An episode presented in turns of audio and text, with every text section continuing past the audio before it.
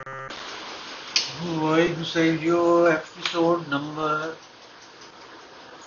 33 ਸ੍ਰੀ ਅਸ਼ਟਗੁਰੂ ਚਮਤਕਾਰ, ਸ੍ਰੀ ਗੁਰੂ ਅਮਰਦਾਸ ਜੀ ਤੇਵੀਂ ਸਾਖੀ ਨੰਬਰ 23 ਗੰਗੂਸ਼ਾ ਜੋ ਪੁਰਖ ਵੱਡਾ ਵਪਾਰੀ ਹੋਵੇ, ਜਿਸ ਦੇ ਸੰਤਰਾਂ ਵਿੱਚ ਜਗ੍ਹਾ ਜਗ੍ਹਾ ਵਪਾਰ ਦੀਆਂ ਦੁਕਾਨਾਂ ਹੋਸ ਲੋਕਾਂ ਦੇ ਰੁਪਏ ਅਮਾਨੀ ਜਮ੍ਹਾਂ ਕਰੇ ਇੱਕ ਥਾਂ ਤੋਂ ਦੂਸਰੀ ਥਾਂ ਹੁੰਡੀਆਂ ਕਰਕੇ ਭੁਗਤਾਵੇ, ਜਿਵੇਂ ਅੱਜ ਕੱਲ ਬੈਂਕ ਕਰਦੇ ਹਨ ਉਸ ਨੂੰ ਅਗਲੇ ਸਮੇਂ ਕੋਠੀਦਾਰ ਕਹਿੰਦੇ ਸਨ। ਉਸ ਦੀਆਂ ਵਪਾਰ ਤੇ ਰੁਪਏ ਦੀ ਲੈਣ ਦੇਣ ਵਾਲੀਆਂ ਦੁਕਾਨਾਂ ਨੂੰ ਕੋਠੀ ਕਿਆ ਕਰਦੇ ਸਨ। ਇਸੇ ਤਰ੍ਹਾਂ ਇਹਦਾ ਇੱਕ ਵਪਾਰੀ ਲਾਹੌਰ ਵਿੱਚ ਹੁੰਦਾ ਸੀ, ਜਾਤ ਦਾ ਬਸੀ ਖੱਤਰੀ ਸੀ ਨਾਮ ਇਸ ਦਾ ਗੰਗਾ ਦਾਸ ਸੀ। ਇਸ ਦਾ ਕਾਰ ਵਿਹਾਰ ਹਿਲ ਗਿਆ, ਇਹ ਸਭ ਕੁਝ ਗਵਾ ਕੇ ਲਾਹੌਰੋਂ ਉੱਠ ਤੁਰਿਆ। ਰਾਹ ਵਿੱਚ ਗੋਇੰਦਵਾਲ ਠਹਿਰ ਗਿਆ, ਗੁਰੂ ਕੇ ਦੁਆਰੇ ਦਰਸ਼ਨ ਕਰਨ ਲਈ ਗਿਆ। ਲੰਗਰ ਦਾ ਪ੍ਰਸ਼ਾਦ ਛਕ ਕੇ ਹਜ਼ੂਰੀ ਵਿੱਚ ਹਾਜ਼ਰ ਹੋਇਆ ਅਤ ਨਿਮਰਤਾ ਨਾਲ ਆਪਣੀ ਬ੍ਰਿਥਾ ਬਿਨੇ ਕੀਤੀ। ਵਾਹਿਗੁਰੂ ਜੀ ਦੇ ਪ੍ਰੇਮ ਵਿੱਚ ਕਿ ਜਗਤ ਦੀ ਮਿਥਿਆਤਵ ਭਾਨ ਹੋਣ ਤੇ ਵਿਰਾਗ ਹੋਣਾ ਹੋਰ ਗੱਲ ਹੈ, ਪਰ ਕਦੇ-ਕਦੇ ਪਦਾਰਥ ਹਾਨੀ ਨਾਲ ਵੀ ਚਿਤ ਦਵੀ ਬਹੁਤ ਹੋ ਕੇ ਵਿਰਾਗ ਜੇ ਵਿੱਚ ਹੋ ਜਾਂਦਾ ਹੈ।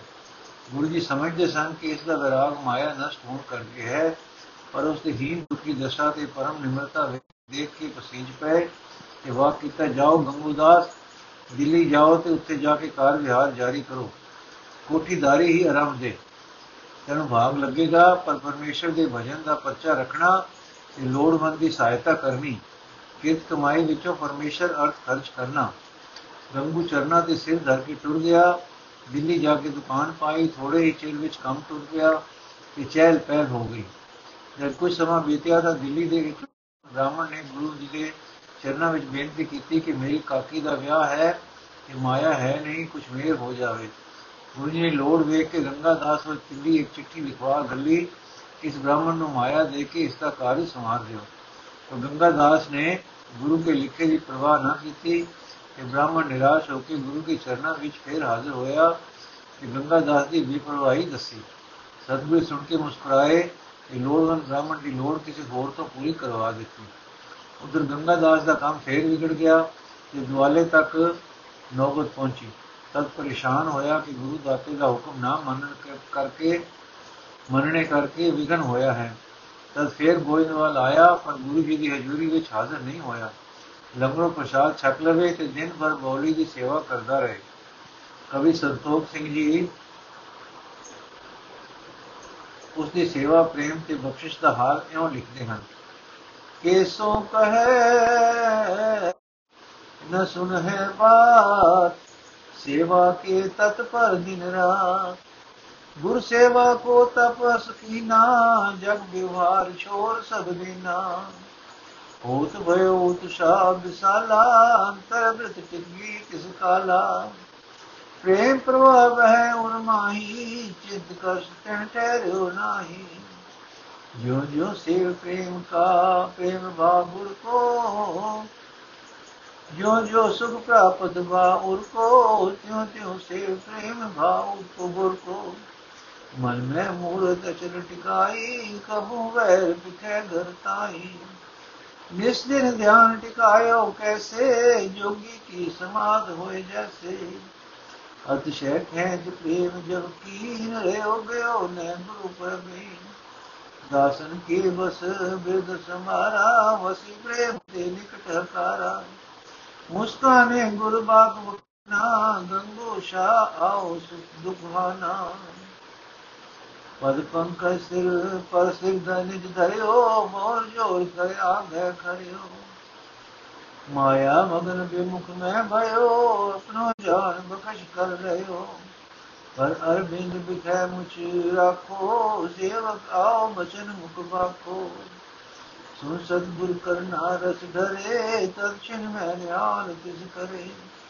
ਵਸਤਰ ਬਿਸਦ ਪਹਿਰਾਏ, ਨਵੀਨ ਮਸਤਕ ਪਰ ਨਿਜ ਕਰ ਧਰੀ ਸਤਿ ਨਾਮ ਮੁਖ ਮੰਤਰ ਕਾਇਓ, ਗੰਗੂ ਸ਼ਾ ਕੇ ਨਾਮ ਬੁਲਾਇਓ।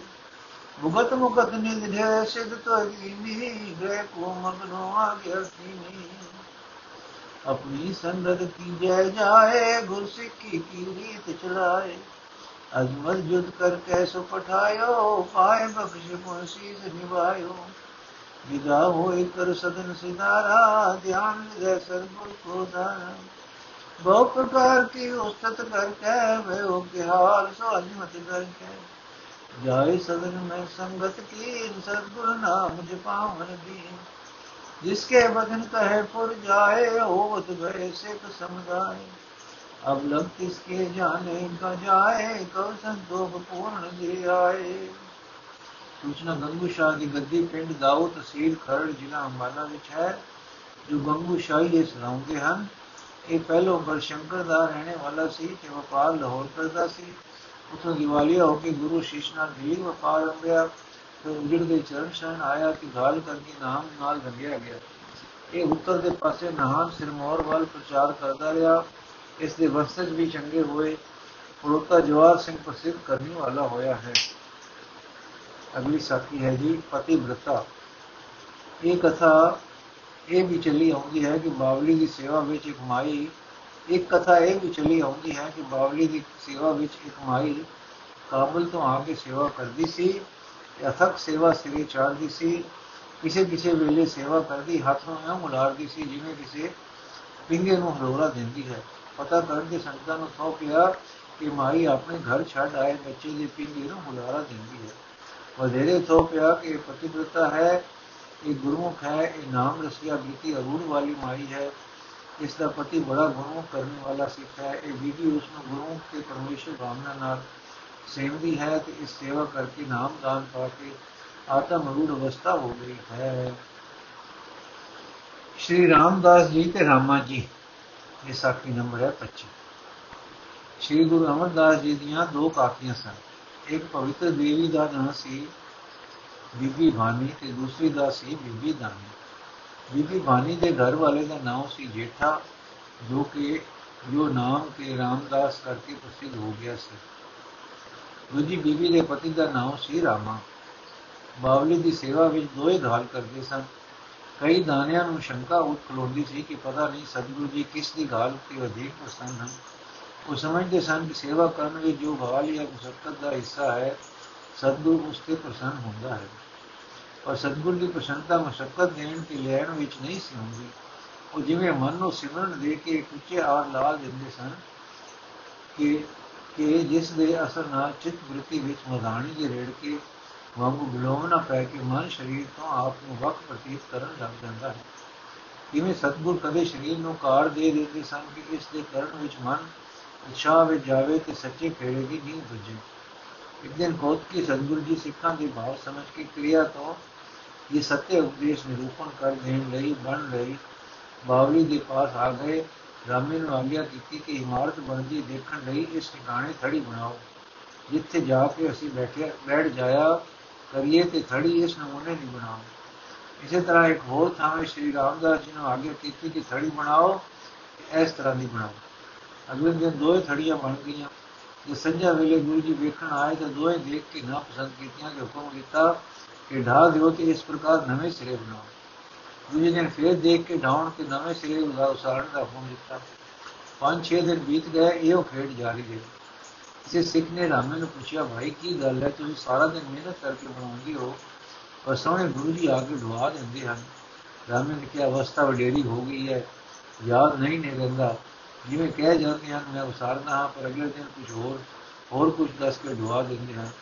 ਉਹਨਾਂ ਦੀ ਵਸ ਦੀ ਗੱਲ ਨਹੀਂ ਰਹੀ। ਜੈਸੇ ਰਾਮਦਾਸ ਜੀ ਨੂੰ ਪੁੱਛਿਆ ਜਾਂ ਤਾਂ ਉਹਨਾਂ ਨੇ ਕਿਹਾ, ਮੈਂ ਅਲਪਦ ਹਾਂ, ਕੁਛ ਨਾ ਕੁਛ ਗੱਲ ਸਮਝਣ ਵਿੱਚ ਉੱਠ ਜਾਂਦਾ ਹਾਂ। ਉਹ ਮੇਰ ਕਰਦੇ ਹਨ ਖਫਾ ਨਹੀਂ ਹੁੰਦੇ। ਨਵੇਂ ਸਿਰੇ ਜੁਗਤਾ ਸਮਝਾਉਂਦੇ ਹਨ, ਮੈਂ ਫੇਰ ਬਣਾਉਂਦਾ ਹਾਂ। ਬਣਾਉਣਾ ਉਸਾਰਨਾ ਮੇਰੇ ਲਈ ਮੁਸ਼ਕਲ ਨਹੀਂ। ਜਦ ਹੁਕਮ ਹੁੰਦਾ ਹੈ, ਬਣਾਓ। ਮੈਨੂੰ ਚਾਹ ਚੜ ਜਾਂਦਾ ਜਦ ਹੁਕਮ ਹੁੰਦਾ ਹੈ ਢਾ ਮੈਨੂੰ ਆਪਣੀ ਮਤ ਤੇ ਸ਼ੌਕ ਉਗਲਦਾ ਹੈ। ਪਰ ਗੁਰੂ ਜੀ ਢਹਿੰਦੀ ਵੇਖ ਕੇ ਖੁਸ਼ ਹੁੰਦੇ ਹਨ। ਉਹਨਾਂ ਦੀ ਖੁਸ਼ੀ ਨਾਲ ਮੈਂ ਫੇਰ ਖੁਸ਼ ਹੋ ਖੜ ਜਾਂਦਾ ਹਾਂ।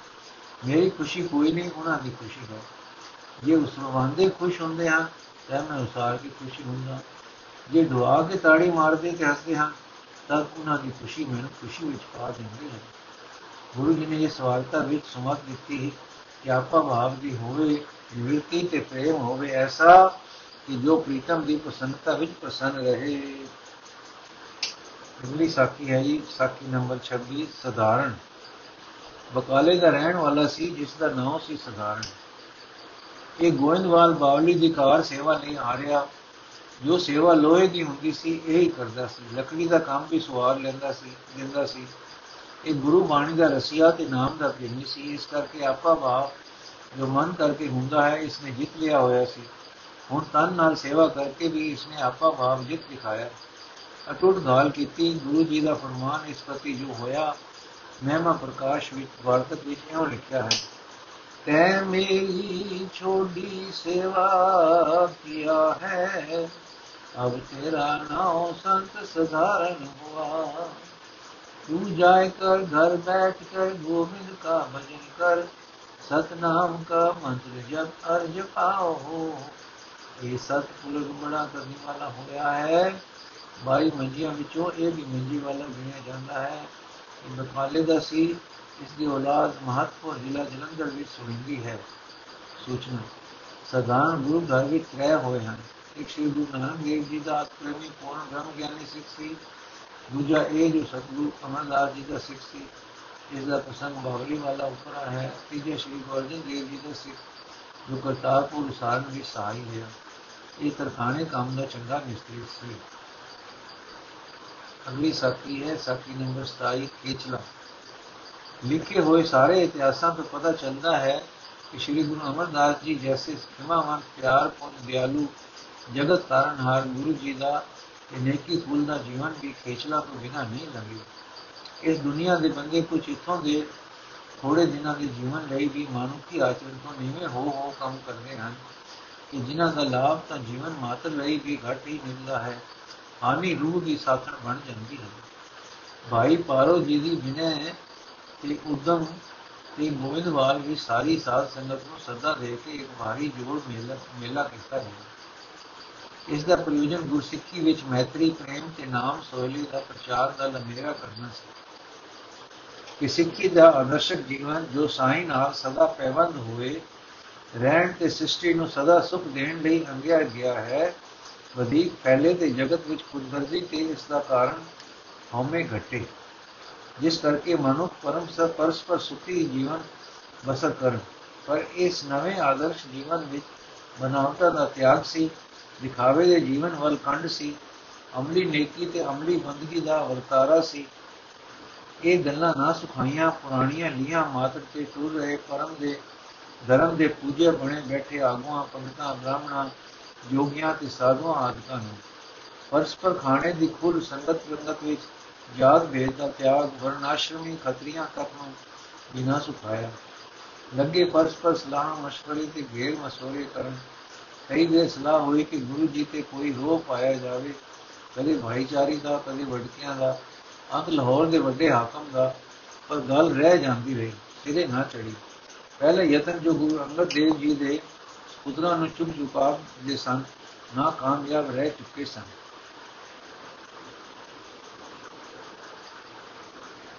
ਜਦ ਬਾਵਲੀ ਆਰੰਭੀ ਗਈ ਕਿ ਕੰਮ ਟੁਰ ਪਿਆ ਤੇ ਸੰਤਾਂ ਵਿੱਚ ਉਮੰਡ ਕੇ ਆਈਆਂ, ਸੰਗਤਾਂ ਉਮੰਡ ਕੇ ਆਈਆਂ ਤੇ ਗੁਰੂ ਐਸ਼ਵਰ ਤੇ ਨਵੇਂ ਸੁਰੇ ਪੰਥ ਦਾ ਬੋਲ ਵਾਲਾ ਵਡੇਰਾ ਨਜ਼ਰ ਪਿਆ ਤਾਂ ਹੋਰ ਖੁਣਸ਼ ਭੜਕ ਉੱਠੀ। ਈਰਖਾ ਦਾ ਈਰਖਾ ਦਾ ਸਵਾਦ ਸਵਾਤਮ ਹੈ, ਈਰਖਾ ਦਾ ਸਵਾਤਮ ਹੈ ਕਿ ਜਿਉਂ-ਜਿਉਂ ਉਸ ਦਾ ਪ੍ਰਤਾਪ ਵਧੇ ਕਿ ਜਿਸ ਨਾਲ ਈਰਖਾ ਹੈ, ਇਹ ਤਿਉਂ-ਤਿਉਂ ਵੱਧਦੀ ਤੇ ਆਗੂ ਆਗੂ ਭੜਕਦੀ ਹੈ।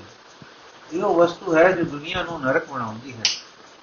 ਜੋ ਮਨੁੱਖ ਨੂੰ ਮਨੁੱਖ ਨਾਲ, ਕੌਮ ਨੂੰ ਕੌਮ ਨਾਲ ਤੇ ਦੇਸ਼ ਨੂੰ ਦੇਸ਼ ਨਾਲ ਲੜਾ ਦਿੰਦੀ ਹੈ। ਪਰ ਇੱਥੇ ਇੱਕ ਪਾਸੇ ਤਾਂ ਈਰਖਾ ਹੈ, ਜੋ ਇਹ ਫਾਲੂਆਂ ਨੂੰ ਈਰਖਾ ਕੀਤੇ ਗਏ ਨਾਲ ਵੱਧਦੀ ਪਈ ਹੈ। ਦੂਜੇ ਪਾਸੇ ਕਿਵੇਂ ਦਾ ਕਿਵੇਂ ਦਾ ਸਰੂਪ ਹਨ ਜੋ ਈਰਖਾ ਬਦਲੇ ਪਿਆਰ ਕਰਦੇ ਹਨ।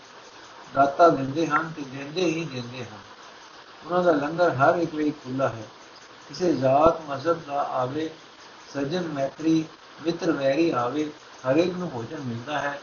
ਰਾਤ ਨੂੰ ਲੰਗਰ ਤੇ ਖਰਚ ਹੋ ਕੇ ਜੋ ਬਚ ਜਾਵੇ ਬਚ ਰਵੇ, ਪੱਕਾ ਕੇ ਰਸਨਾ ਹੀ ਹੋ ਉਹ ਸਭ ਗਿਰਾਂ ਦੇ ਗਰੀਬਾਂ ਨੂੰ ਤੇ ਮੁਸਾਫਰਾਂ ਨੂੰ ਵੰਡ ਦਿੱਤਾ ਜਾਂਦਾ ਹੈ। ਆਈ ਚਲਾਈ ਆਕਾਸ਼ੀ ਵਿਰਤ ਹੈ। ਵਰਤਾਓ ਸਭ ਨਾਲ ਪ੍ਰੇਮ ਦਾ ਹੈ। ਜਿਨ੍ਹਾਂ ਵੱਲੋਂ ਖੇਚਲ ਪੁਜੇ, ਉਹਨਾਂ ਨਾਲ ਵੀ ਤੰਗ ਦਿਲੀ ਨਹੀਂ ਹੈ। ਹਰੀਪੁਰ ਤੋਂ ਲੱਕੜੀ ਮੰਗਾਈ ਗੋਇੰਦਵਾਲ ਵਿੱਚ ਘਰ ਉਸਾਰਨ ਵਾਲੇ ਆਪਣੇ ਬਿਗਾਨੇ ਸਭ ਨੂੰ ਮੁਫਤ ਵੰਡ ਦਿੱਤੀ। ਪਰ ਫੇਰ ਵੀ ਹਸੂਦ ਸਾੜ ਵਾਲੇ ਸੀਨਿਆਂ ਵਿੱਚ ਠੰਡ ਨਾ ਵਰਤੀ। ਇਸ ਦਾ ਕਾਰਨ ਇਹ ਕਿ ਹਸਦ ਕਰਨ ਵਾਲੇ ਤੇ ਹਸਦ ਦਾ ਕਾਰਨ ਉਸ ਦੇ ਆਪਣੇ ਸੀਨੇ ਵਿੱਚ ਬੈਠਾ ਹੁੰਦਾ ਹੈ, ਜੋ ਉਸ ਦਾ ਆਪਣਾ ਸੁਭਾਅ ਹੁੰਦਾ ਹੈ। ਜੋ ਹੁਣ ਲਿਖਾਲੂ ਦਿਮਾਗਾ ਨੇ ਇੱਕ ਕਾਰਡ ਕੱਢੀ ਕਿ ਗੁੰਦਾ ਮਰਵਾਹਾ ਜੋ ਗੁਰੂ ਦਾ ਜਿਹਦਾ ਪਰਮ ਸੰਸਾਲੂ ਸੀ ਮਰ ਚੁੱਕਾ ਹੈ ਉਸ ਦਾ ਪੁੱਤਰ ਉਸ ਦੀ ਥਾਵੇਂ ਹੈ ਗੁਰੂ ਕੇ ਪ੍ਰਤਾਪ ਨਾਲ ਕੁਝ ਖੁੰਚਦਾ ਹੈ ਉਸ ਨੂੰ ਅੱਗੇ ਲਾਈਏ ਤੇ ਉਸ ਦੀ ਖੁਦਗਰਜੀ ਦੀ ਅਗਨੀ ਨੂੰ ਭੜਕਾ ਕੇ ਉਸ ਨੂੰ ਸਤਗੁਰ ਦੇ ਗੱਲੇ ਪਾ ਲਈਏ ਇਸ ਵਿਚਾਰ ਤੇ ਇਹ ਵਿਉਂ ਅੰਤ ਨੂੰ ਵੱਜੀ ਕਿ ਇਹ ਲਾਹੌਰ ਜਾ ਕੇ ਸ਼ਿਕਾਇਤ ਕਰੇ ਅਰਜੀ ਪਾਵੇ ਕਿ ਮੇਰੇ ਪਿਓ ਨੇ ਆਪਣੇ ਪਿੰਡ ਵਿੱਚ ਇੱਕ ਸਾਧੂ ਵਸਾਇਆ ਸੀ ਉਹ ਸਾਡੀਆਂ ਭੋਆਂ ਦਵਾਈ ਜਾਂਦਾ ਹੈ ਤੇ ਹੁਣ ਸਾਡੀ ਬਾਕੀ ਭੋਂ ਉੱਤੇ ਕਬਜ਼ਾ ਕਰਕੇ ਮੱਲੋ ਮੱਲੀ ਬੌਲੀ ਬਣਾ ਰਿਹਾ ਹੈ ਉਸ ਨੂੰ ਬੇਦਖਲ ਕੀਤਾ ਜਾਵੇ। ਸੁਹਾਨੇ ਉਮਰੀ ਗੁਰੂ ਅਮਰਦਾਸ ਵਿੱਚ ਲਿਖਿਆ ਹੈ ਕਿ ਤਦੋਂ ਜਾਫਰ ਬੇਗ ਲਾਹੌਰ ਦਾ ਹਾਕਮ ਸੀ, ਉਸਨੇ ਮੁਕਦਮਾ ਸੁਣਿਆ, ਫਿਰ ਗੁਰੂ ਜੀ ਨੂੰ ਹੁਕਮ ਕਰਿਆ ਕਿ ਮੁਕਦਮੇ ਦੀ ਪੈਰਵੀ ਮੇਰੀ ਕਚਹਿਰੀ ਵਿੱਚ ਕੀਤੀ ਜਾਵੇ। ਗੁਰੂ ਜੀ ਨੇ ਭਾਈ ਜੇਠੇ ਸ਼੍ਰੀ ਰਾਮਦਾਸ ਜੀ ਨੂੰ ਭਲਿਆ ਹੁਕਮ ਨੇ ਜੇਠਾ ਜੀ ਦਾ ਬਿਆਨ ਸੁਣ ਕੇ ਕਿਹਾ ਕਿ ਜੇਠਾ ਜੀ ਆਪਣਾ ਕਹਿਣਾ ਸੱਚੇ ਜਾਪਦਾ ਹੈ, ਦਾਵਾ ਝੂਠਾ ਮਾਲੂਮ ਹੁੰਦਾ ਪੈਂਦਾ ਹੈ, ਪਰ ਮੈਂ ਫੈਸਲਾ ਅਜੇ ਨਹੀਂ ਕਰਦਾ। ਮੈਂ ਦੌਰੇ ਆਵਾਂਗਾ ਤਾਂ ਉੱਥੇ ਮੌਕੇ ਉਗਾਈ ਤੇ ਹੋਰ ਸਬੂਤ ਲੈ ਕੇ ਫੈਸਲਾ ਕਰਾਂਗਾ। ਸੋ ਜਦੋਂ ਦੌਰੇ ਆਇਆ ਤਾਂ ਗੋਇੰਦਵਾਲ ਦੇ ਆਲੇ ਦੁਆਲੇ ਦੇ ਪਿੰਡਾਂ ਦੇ ਲੋਕ ਇਕੱਠੇ ਕੀਤੇ ਗਏ ਤਾਂ ਹਾਕਮ ਨੂੰ ਲੋਕਾਂ ਦੱਸਿਆ ਕਿ ਗੁਰੂ ਜੀ ਬੇਗਰਜ਼ ਰੱਬ ਦੇ ਪਿਆਰੇ ਹਨ। ਹਰ ਜਾਤ, ਹਰ ਮਤ ਲਈ ਲੰਗਰ ਚੱਲਦਾ ਹੈ। ਦਿਨ ਰਾਤ ਕਥਾ ਕੀਰਤਨ ਨਾਮ ਜਾਰੀ ਰਹਿੰਦਾ ਹੈ। ਕਿਸੇ ਨਾਲ ਰਾਗ ਦੁਆਇਕ ਨਹੀਂ, ਕਿਸੇ ਮਾਲ ਤੇ ਮਿਲਕ ਤੇ ਦਾਵਾ ਨਹੀਂ ਬੰਦੇ ਇਹਨਾਂ ਦੇ ਸੇਵਕ ਹਰੀਪੁਰ ਦੇ ਰਾਜੇ ਨੇ ਗੋਲੀਆਂ ਗੋਲੀਆਂ ਤੇ ਸਿਰਛਤੀ ਲੱਕੜੀ ਦੇ ਗੱਲੇ ਆਪਨੇ ਬਿਨਾ ਇੱਕ ਪਾਈ ਲੈ ਦੇ ਆਪਣੇ ਬਿਗਾਨਿਆਂ ਨੂੰ ਵੰਡ ਦਿੱਤੇ। ਜਿਸ ਮਕਾਨ ਵਿੱਚ ਆਪ ਵਸਦੇ ਹਨ, ਉਹ ਗੋਂਦੇ ਨੇ ਆਪ ਉਸਾਰ ਕੇ ਅਰਪਣ ਕੀਤਾ ਸੀ। ਇਹ ਵੱਡੇ ਸਤਪੁਰਾਂ ਦੇ 100 ਤਰਲੇ ਕਰਕੇ ਗੁਰੂ ਅਮਰਦਾਸ ਜੀ ਦਾ ਨਿਵਾਸ ਇੱਥੇ ਪ੍ਰਵਾਨ ਕਰਵਾਇਆ ਸੀ। ਆਪ ਜੀ ਦੇ ਭਾਈ ਬੰਦਾ ਨੇ ਜੋ ਘਰ ਕੋਠੇ ਪਾਏ ਹਨ, ਆਪ ਦੇ ਕਹਿਣੇ ਤੇ ਪਾਏ ਹਨ ਤੇ ਭੋਂ ਦੇ ਮੁੱਲ ਕੀ ਦਿੱਤੇ ਹਨ ਮਾਲਕ ਨੇ। ਹੁਣ ਜੇ ਬੌਲੀ ਬਣਨ ਲੱਗੀ ਹੈ, ਇਹ ਥਾਂ ਗੋਂਦੇ ਦੇ ਪੁੱਤਰ ਨੂੰ ਗੁਰੂ ਕੇ ਸਿੱਖਾਂ ਨੇ ਮਾਇਆ ਦੇ ਕੇ ਖਰੀਦੀ ਹੈ। ਫਿਰ ਜਿਨ੍ਹਾਂ ਜੇ ਰੋਗ ਨੂੰ ਮਾਇਆ ਦਿੱਤੀ ਸੀ, ਉਹਨਾਂ ਦੀ ਇਹ ਗਵਾਹੀ ਭੁਗਤੀ। ਆਪ ਜੀ ਨੇ ਕਿਸੇ ਦੇ ਹੱਕ ਤੇ ਕੀ ਕਬਜ਼ਾ ਕਰਨਾ ਸੀ? ਆਪ ਤਾਂ ਆਪਣਾ ਹੱਕ ਲੁਟਾਉਂਦੇ ਰਹਿੰਦੇ ਹਨ। ਮੋਹ ਜਾਵੇ ਤਾਂ ਹੁਣ ਸਭ ਕੁਝ ਛੱਡ ਕੇ ਟੁਰ ਪੈਣ। ਅੱਗੇ ਇੱਕ ਵੇਰ ਸਾਰਾ ਸਮਾਜ ਛੱਡ ਕੇ ਵਸਕ ਕੇ ਜਾ ਰਹੇ ਸਨ ਗੁਰਗਾਈ ਉੱਤੇ ਜਬਰੀ ਕਬਜ਼ਾ ਕਰਨ ਵਾਲੇ ਖਡੂਰੋਂ ਸਾਹਿਬਜ਼ਾਦੇ ਦਾਤੂ ਜੀ ਆਏ ਸਨ। ਸ੍ਰੀ ਗੁਰੂ ਜੀ ਗੱਦੀ ਆਪੇ ਛੋੜ ਕੇ ਟੁਰ ਗਏ।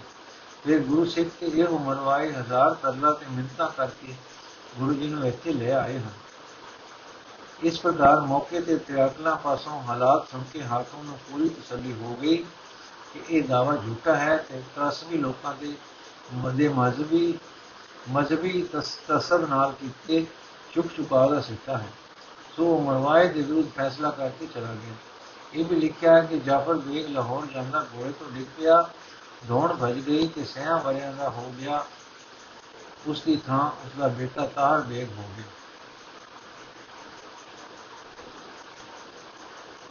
ਉਹ ਪਿਤਾ ਦੇ ਨਾਲ ਗੁਰੂ ਘਰ ਵੇਖ ਗਿਆ ਸੀ। ਉਹ ਗੁਰੂ ਜੀ ਦਾ ਸ਼ਰਧਾਲੂ ਹੋ ਗਿਆ ਸੀ।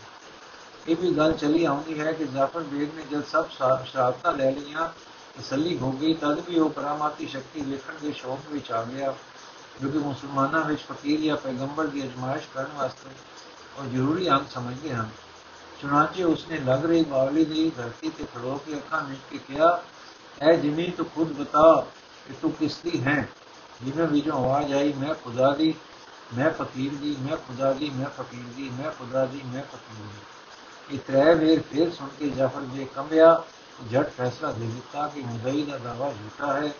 ਤਾਹਰ ਵੇਦ ਤੇ ਵੀ ਇਸ ਗੱਲ ਦਾ ਭਾਰੀ ਅਸਰ ਹੋਇਆ। ਚਾਹੀਦਾ ਸੀ ਕਿ ਉਪਰਲੀ ਹੋਣ ਹਾਰ ਹੋ ਕੇ ਹੱਠੀਆਂ ਦੇ ਹੱਟ ਜਾਂ ਹਟ ਜਾਂਦੇ, ਪਰ ਉਹ ਦੂਣੇ ਤੋੜ ਹੋਰ ਤੁਲ ਪਏ। ਨਮੋਸ਼ੀ ਖਬਰੇ ਛੇ ਚਾੜ ਦਿੱਤੀ।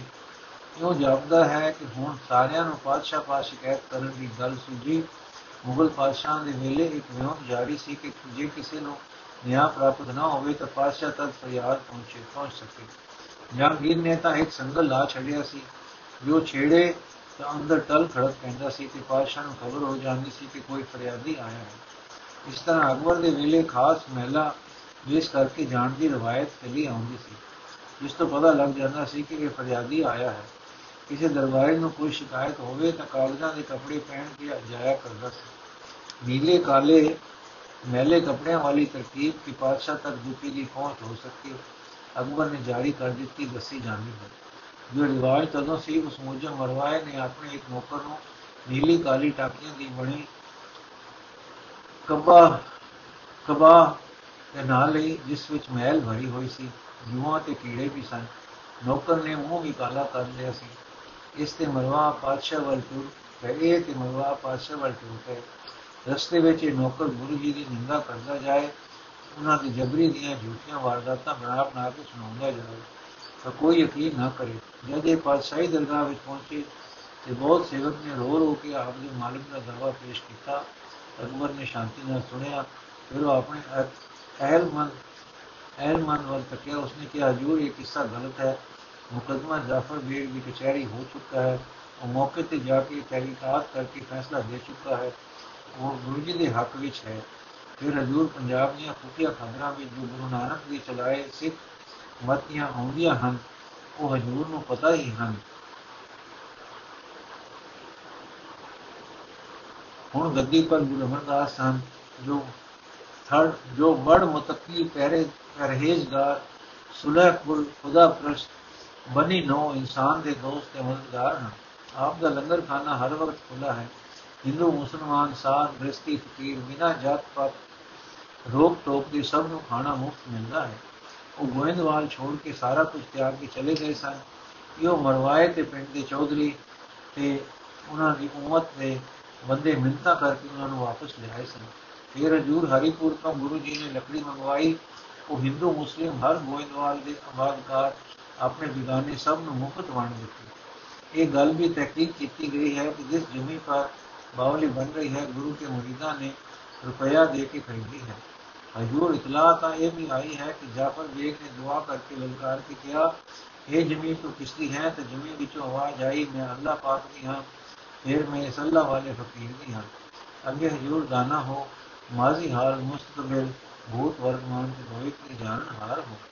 اکبر سن کے چپ ہو گیا اکھا میٹ لیا پھر مروائے تو اس کی گاس اور تکیا تو چوکدار۔ इनको हमारी आंखों के सामने से दूर कर दो फौरन से ਪਹਿਲੇ ਨਿਕਾਲ ਦੋ ਚੌਕਦਾਰ ਹੁਕਮਾਂ ਨੂੰ ਸਵਾਇਆ ਕਰਕੇ ਮਨਾਉਂਦੇ ਹਨ ਸੋ ਉਹਨਾਂ ਨੂੰ ਧੱਕੇ ਮਾਰਦਿਆਂ ਬਾਹਰ ਕੱਢਿਆ ਤੇ ਨੌਕਰ ਦੇ ਨੂੰ ਕੁਝ ਸੋਟੀਆਂ ਕੁਝ ਮੁੱਕੇ ਤੇ ਜੁੱਤੇ ਵੀ ਲੱਗ ਗਏ ਮਸਾ ਕੁਝ ਦੇ ਕੇ ਦਵਾ ਕੇ ਐਦੀਆਂ ਤੋਂ ਛੁੱਟੇ ਦੋਵੇਂ ਬੁਰੇ ਹਾਲੀ ਸ਼ਰਮਿੰਦੇ ਹੋਏ ਘਰਾਂ ਨੂੰ ਮੁੜੇ ਜੋ ਦੁਰਗਤ ਮਰਵਾਏ ਦੇ ਦਰਬਾਰ ਵਿੱਚ ਨਗਰ ਵਿੱਚ ਸ਼ਾਖਾ ਵਿੱਚ ਪਰਿਵਾਰ ਵਿੱਚ ਹੋਈ ਉਹ ਗੁਰੂ ਰਾਮਦਾਸ ਜੀ ਨੇ ਆਪਣੇ ਇੱਕ ਸ਼ਲੋਕ ਵਿੱਚ ਇਹੋ ਵਰਣਨ ਕੀਤੀ ਹੈ। ਮਲ ਜੂਈ ਭਰਿਆ ਨੀਲਾ ਕਾਲਾ ਕੇ ਧੋਰੜਾ ਤਿਨ ਵੇ ਮੁਗੇ ਮੁਖੇ ਨੋ ਪਾਇਆ। ਪਾਸ ਨ ਦੇ ਕੋਈ ਬਹਿਣ ਜਗਤ ਮੈਂ ਮੂਹ ਪੜ ਸਗਵੀ ਮਤਾਇ ਮਨ ਪਾਇਆ। ਪਰਾਈ ਜੋ ਨਿੰਦਾ ਚੁਗਲੀ ਨੋ ਵੇ ਮੁਖ ਕਰ ਕੇ ਭੇਜਿਆ, ਉੱਥੇ ਵੀ ਮੂਹ ਕਾਲਾ ਧੂਆ ਵੇ ਮੁਖਾ ਨਾ ਕਰਾਇਆ ਤਨ ਸੁਣਿਆ ਸ਼ਬਦ ਜਗਤ ਵਿੱਚ ਭਾਈ ਵੇ ਮੁਖ ਸਣੇ ਨਫਰੇ ਪੌਲੀ ਪੌਂਦੀ ਪਾਵਾ ਹੋਈ ਕੇ ਉਠ ਘਰ ਆਇਆ। ਅੱਗੇ ਸੰਗਤੀ ਕੁੜਮੀ ਵੇ ਮੁਕਰਨਾ ਨਾ ਮਿਲੇ ਤਾਂ ਹੋਤੀ ਹੋਤੀ ਜੀ ਫਿਰ ਆਣ ਘਰ ਪਾਇਆ। ਹਲ ਪਲ ਦੋਵੇਂ ਗਏ ਨੇ ਭੁੱਖਾ ਭੁਕੇ ਤੇ ਆਇਆ ਧਨ ਧਨ ਸੁਆਮੀ ਕਰਤਾ ਪੁਰਖ ਹੈ ਜਿਨ ਨਿਆਉ ਸੋ, ਨਿਆਉ ਸਚ ਮੈਂ ਆਪ ਘਰਾਇਆ। ਜੋ ਨਿੰਦਾ ਕਰੇ ਸਤਗੁਰ ਪੂਰੇ ਕੀ, ਸੋ ਸਾਚੇ ਮਾਰ ਪਛਾਇਆ। ਇਹ ਅੱਖਰ ਦਿਨ ਆਖਿਆ, ਜਿਨ ਜਗਤ ਸਭ ਕੋ ਪਾਇਆ। ਅਰ ਉਸ ਮਨਮੁਖ ਮਰਵਾਏ ਨੇ ਨੀਲਾ ਕਾਲਾ ਖਿਰਕਾ ਜਾਂ ਗੋਦੜਾ, ਜੋ ਮਹਿਲਾ ਤੇ ਜੂਆਂ ਦਾ ਭਰਿਆ ਸੀ, ਆਪਣੇ ਬੇਮੁਖ ਨੌਕਰ ਨੂੰ ਪਹਿਨਵਾ ਪਹਿਨਵਾ ਦਿੱਤਾ। ਉਸ ਨੂੰ ਕੋਈ ਪਾਸ ਨਾ ਬਹਿਣ ਦੇਵੇ ਸਭ ਦੁਨੀਆ ਵਿੱਚ ਉਸ ਉੱਤੇ ਹੋਰ ਮਹਿਲ ਤੇ ਗੰਦ ਪੈਣ ਲੱਗਾ। ਉਹ ਜੋ ਪੜਾਈ ਨਿੰਦਾ ਚੁਗਲੀ ਕਰਨ ਲਈ ਵਿਮੁਖ ਨੇ ਬੇਮੁਖ ਨੂੰ ਭਲਿਆ ਉੱਤੇ ਦਰਬਾਰ ਵਿੱਚ ਦੋਹਾਂ ਬੇਮੁਖਾਂ ਦਾ ਮੁਕਾਲਾ ਹੋਇਆ। ਜੱਟ ਜਗਤ ਵਿੱਚ ਮਸ਼ਹੂਰ ਹੋ ਗਿਆ ਕਿ ਵਿਮੁਖ ਮਰਵਾਹਾ, ਆਪਣੇ ਨਫਰ ਸਮੇਤ ਪੌਲੇ ਪੈਂਦਿਆਂ ਫਾਵਾ ਹੋ ਕੇ ਘਰਾਂ ਨੂੰ ਮੁੜ ਆਇਆ ਹੈ। ਅਗੋ ਸੰਤਾਂ ਨੇ ਗੁਰੂਆਂ ਨੇ ਵਿਮੁਖ ਨੂੰ ਆਪਣੇ ਵਿੱਚ ਰਲਣ ਨਾ ਦਿੱਤਾ, ਪਰ ਮੋਟੀ ਦੇ ਵਕੀਲ ਨੇ ਲਿਆ ਘਰ ਮੰਜੇ ਪਾਇਆ। ਉਸ ਦੇ ਲੋਕ ਪਰਲੋਕ ਦੋਵੇਂ ਮਾਰੇ ਗਏ। ਸਦਾ ਭੁੱਖਾ ਤੇ ਆਇਆ ਭੁੱਖਦਾ ਸੀ। ਭਾਵ ਕੋਈ ਰੋਗ ਹੋ ਗਿਆ। ਅਨ ਪਾਣੀ ਪੱਚੇ ਨਾ, ਧਨ ਹੈ ਮਾਲਕ ਕਰਤਾਰ, ਜਿਸ ਦੇ, ਜਿਸ ਨੇ ਸੱਚਾ ਨਿਆਂ ਪਾਤਸ਼ਾਹ ਤੋਂ ਕਰਵਾਇਆ ਜੋ ਸੱਚੇ ਗੁਰੂ ਪੂਰੇ ਦੀ ਨਿੰਦਾ ਕਰਦੇ ਹਨ ਉਸ ਨੂੰ ਸੱਚ ਮਾਰ ਕੇ ਖੁਆਰ ਕਰਦਾ ਹੈ। ਇਹ ਅੱਖਰ ਮੈਨੂੰ ਉਸ ਨੇ ਕਿਹਾ ਹੈ ਕਿ ਜਿਸ ਨੇ ਜਗਤ ਪੈਦਾ ਕੀਤਾ ਹੈ। ਭਾਵ ਇਹ ਅਗਮਨ ਦੇ ਅਗਮੰਦੀ ਬਾਣੀ ਹੈ ਕਿ ਜੋ ਪੂਰੇ ਸਤਿਗੁਰ ਦੀ ਨਿੰਦਾ ਕਰਦਾ ਹੈ ਉਸ ਨੂੰ ਸੱਚੇ ਕਰਤਾਰ ਵੱਲੋਂ ਦੰਡ ਮਿਲਦਾ ਹੈ। ਵਾਹਿਗੁਰੂ ਜੀ ਕਾ ਖਾਲਸਾ ਵਾਹਿਗੁਰੂ ਜੀ ਕੀ ਫਤਿਹ। ਅਗਲੀ ਸਾਖੀ ਕੱਲ ਪੜਾਂਗੇ